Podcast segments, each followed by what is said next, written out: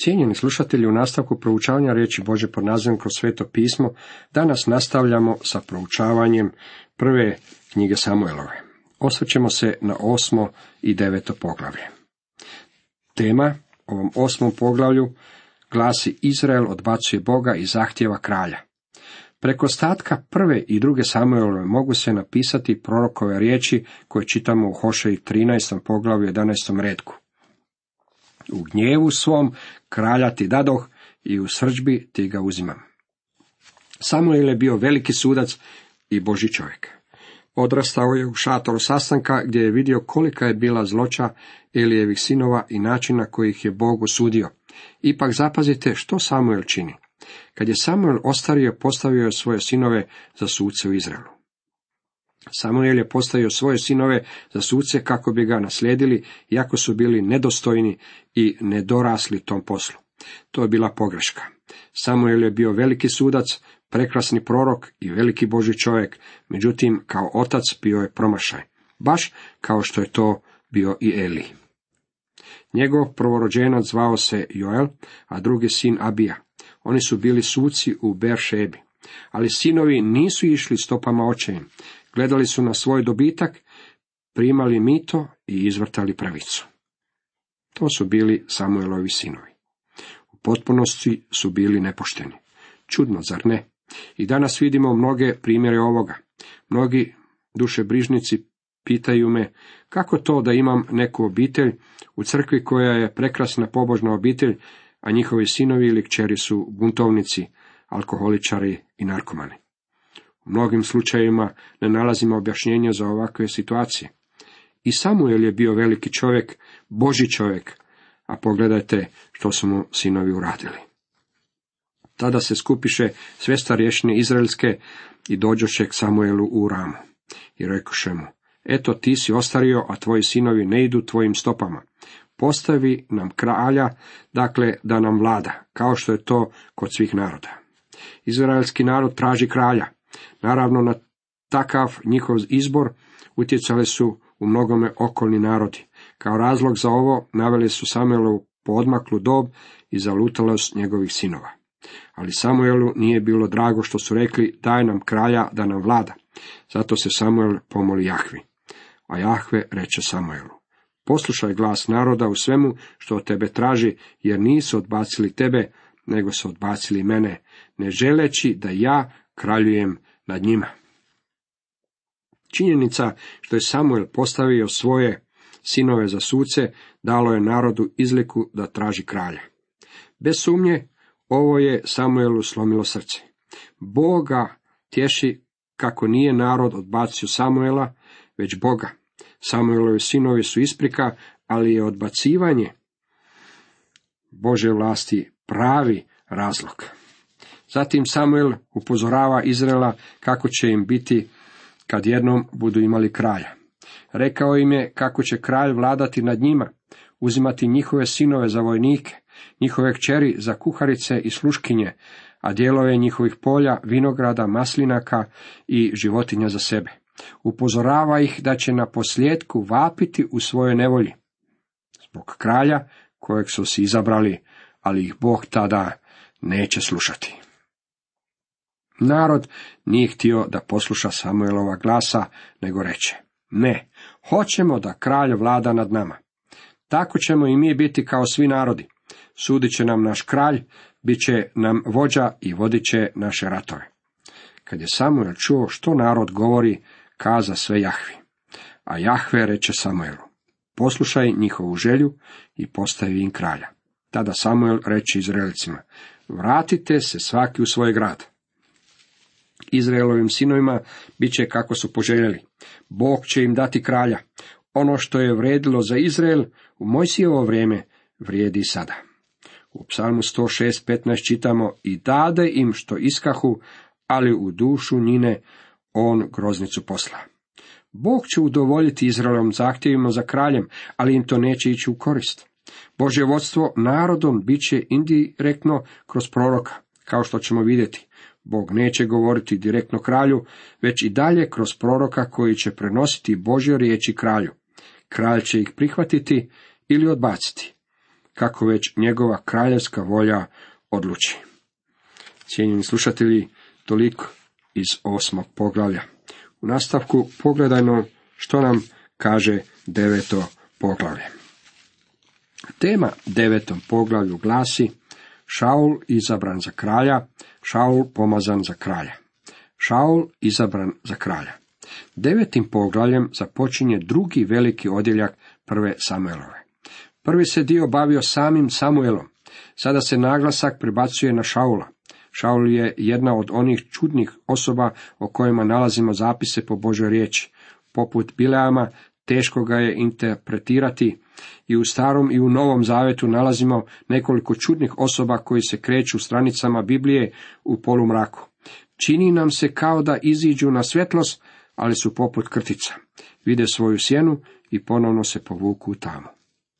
Šaul nije bio kralj kada ga prvi put susrećemo. U stvari ja mislim kako on nikada niti nije bio kralj u pravom značenju te riječi. Živio u ono vrijeme jedan čovjek u Benjaminovu plemenu po imenu Kiš, sin Abijela, sina Serora, sina Bekorata, sina Afijahova, bio je iz plemena Benjaminova čovjek imućan. Kiš je bio Šaulov otac i pripadao je Benjaminovom plemenu. Sjećajući se povijesti 12 Jakovljevih sinova u knjizi Postanka, vidimo da je ovo pleme nastalo od najmlađeg sina Benjamina, koji je bio miljenik svoga oca. Majka mu je umrla porađajući ga, a kad je umrla, nazvala ga je Ben Oni, sin moje tuge. Međutim, kad je Jakov vidio dječaka, rekao je, ne, on će mi biti sin desnice, pa ga je prozvao Benjamin. Dječak je bio miljenik, a i braća su ga štitila. Zatim u knjizi o sucima pleme je bilo desetkovano zbog jedne epizode s velikim grijehom koji se u tom plemenu desio. Upravo iz tog plemena Benjamina dolazi prvi Izraelov kraj. Imao je sina po imenu Šaula, koji je bio mlad i lijep. Među sinovima Izraelovim nije bilo ljepšega čovjeka od njega. Za glavu bjaše viši od svega naroda. Ovaj je dječak Šaul bio vrlo lijep. Tjelesno je imao izgled kralja, ali je bio samo dobar glumac koji je igrao svoju ulogu. U srcu nije bio kralj. Narod je međutim svog kralja birao prema izvanjskom izgledu, a ne prema njegovoj naravi. Upravo je ovaj izvanjski izgled predmet koje mnoge narode stavlja u nezavidan položaj. Najopasniji neprijatelj kojeg imamo je ona naprava pred kojom i mi i naša djeca znamo provoditi podosta vremena. Riječ je o televizoru. Čovjek koji može upravljati državom je onaj koji dobro izgleda pred TV kamerama. Zašto? Zato što ljude ocjenjujemo prema njihovom izgledu i biranim riječima umjesto prema naravi i namjerama. Kad bismo barem imali rentgenski uređaj umjesto televizora pomoću kojeg bismo mogli zaviriti u narav ovih ljudi. Televiziji, poglavito onim kanalima koji se emitiraju preko satelita, dopustili smo manipuliranje našom mladeži. Tako im TV ekran određuje što će odjenuti, kako će govoriti i naravno što će reći. U, se, vremenoj glazbi, koju mladež danas sluša, nema gotovo ništa vrijedna, počevši od sadržaja preko ritma do forme. Glazbenici su najčešće neobrazovani i vulgarni, pa se s pravom može postaviti pitanje koja je vrijednost njihovih glazbenih proizvoda. Čemu oni mogu poučiti mlade? koji željno gutaju svaku novotariju koja se pojavi. Prodaje se tu svašta. New Age, filozofija, istonjački kultovi, novi moral, a najčešće obična ulična vulgarnost i to u najgorem obliku. Takvi problemi nastaju kada se bira ono što se ljudima sviđa umjesto onoga što je dobro. Tako je izraelski narod želio kralja i dopao im se Šaul. Bio je zgodan, bio je visok, odlično je izgledao, niti jedan čovjek u cijelom Izraelu nije izgledao više poput kralja od Šaula. On je također mogao biti i TV ili filmska zvijezda. Izgledao je kao stvoren za ulogu i mogao je odigrati svoju ulogu. Nevolja je bila samo tome što on u svome srcu nije bio kraj. U to se Kišu, Šaulovu ocu, izgubilo nekoliko magarica, pa Kiš reče svome sinu Šaulu. Uzmi sa sobom jednoga momka, pustani i idi tražiti magarice. Ja znam da gospodin ima smisao za humor. Ne možete ga jednostavno zaobići jer se nalazi na mnogo mjesta u Božoj riječi. Šaul je tražio magarce svoga oca, dok su izraelski magarci tražili kralja. Prijatelji, oni se jednostavno moraju susresti i to se desilo. Gospodin se jednostavno mora nasmijati kad se ovako što desi. Kakav komentar ljudske vrste. Kad su došli u zemlju Suf, reče Šaul momku koji ga je pratio. Hajde vratimo se da se otac ne bi okanio magaraca i zabrinuo se za nas. Šaul i njegov sluga posvuda su tražili životinje njegova oca, ali ih nisu mogli pronaći. Konačno Šaul je rekao, hajdemo kući, jer ćemo se i mi izgubiti, pa će za nama trebati poslati ljude koji će nas tražiti. A on mu odgovori, eno u onom ondje gradu živi čovjek Boži. To je vrlo ugledan čovjek, što god rekne, sve se za cijelo ispunja. Pođimo dakle k njemu, možda će nas uputiti u ono zbog čega smo pošli na put. A Šaul reče svome moku, ako zaista pođemo onamo, što ćemo ponijeti čovjeku? Kruha je nestalo u našim torbama, nemamo dara da ponesemo čovjeku Božem. Što mu možemo dati? A momak opet progovori. Gle, imam u ruci četvrt šekela srebra. Daću ga Božjem čovjeku da nas uputi kamo bismo išli. Ovdje je umetnuo malo objašnjenje od strane Svetog Duha koje nam je od pomoći.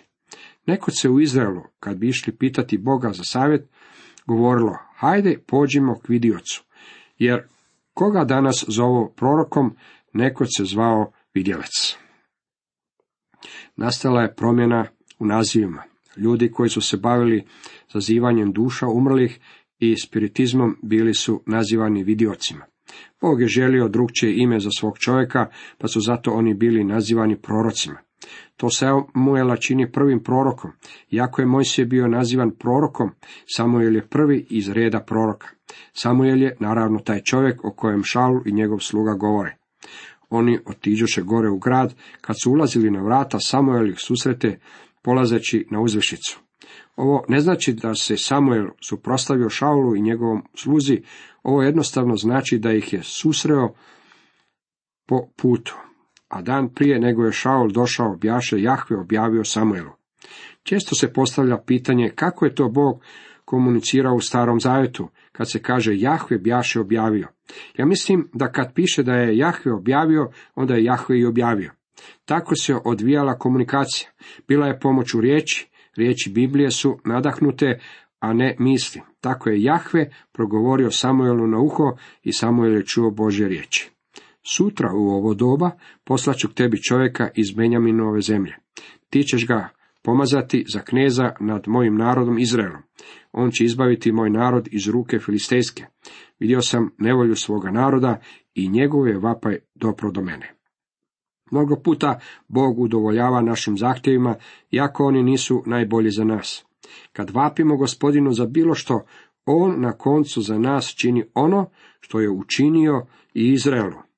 Udovoljava našim zahtjevima. Kad su Izraelova djeca otišla u pustinju, vapili su za meso.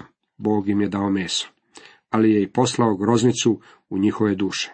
To je razlog zbog kojeg molitva mora biti u imenu gospodina Isusa Krišta, što znači da mora biti u skladu s njegovom voljom i za njegovu slavu. Sve bi molitve trebalo ovisiti o ovoj vrlo važnoj stvari. A kad je Samuel ugledao Šaula, Jahve mu progovori, evo ti čovjeka za koga ti rekao, taj će vladati nad mojim narodom. Bog je udovoljio njihovom zahtjevu i dao im je kralja. Šaul je bio čovjek koji je impresionirao čak i Samuela. Vidjet ćemo kasnije kako je Samuel o njemu imao visoko mišljenje i žalio zbog toga što se ovaj nije pokazao dobrim za tu službu. Šaul pristupi Samuelu na vratima i reče, daj mi kaže gdje je Videovićeva kuća. A Samuel odgovori Šaulu, ja sam vidjelac, pođi predavnom na uzvišicu, danas ćete sa mnom jesti, sutra ću te ujutro otpustiti i sve ću ti kazati što ti je na srcu. A za magarice koje su ti se izgubile prije tri dana, ne uzmiruj se, jer su se našle. Uostalom, kome pripada sve što je najdragocjenije u Izraelu, zar ne tebi i svemu domu tvoga oca? Šaul nije bio Boži odabir. To jest, Bog je dao Izraelu onakvu vrstu čovjeka, kakvu je znao da oni traže. Dok se Šaul kretao među narodom, oni su mogli vidjeti kako je visok, zgodan i kako je izgledao poput kralja. Kad su tražili kralja, Bog je udovoljio njihovom zahtjevu. A Šaul odgovori ovako.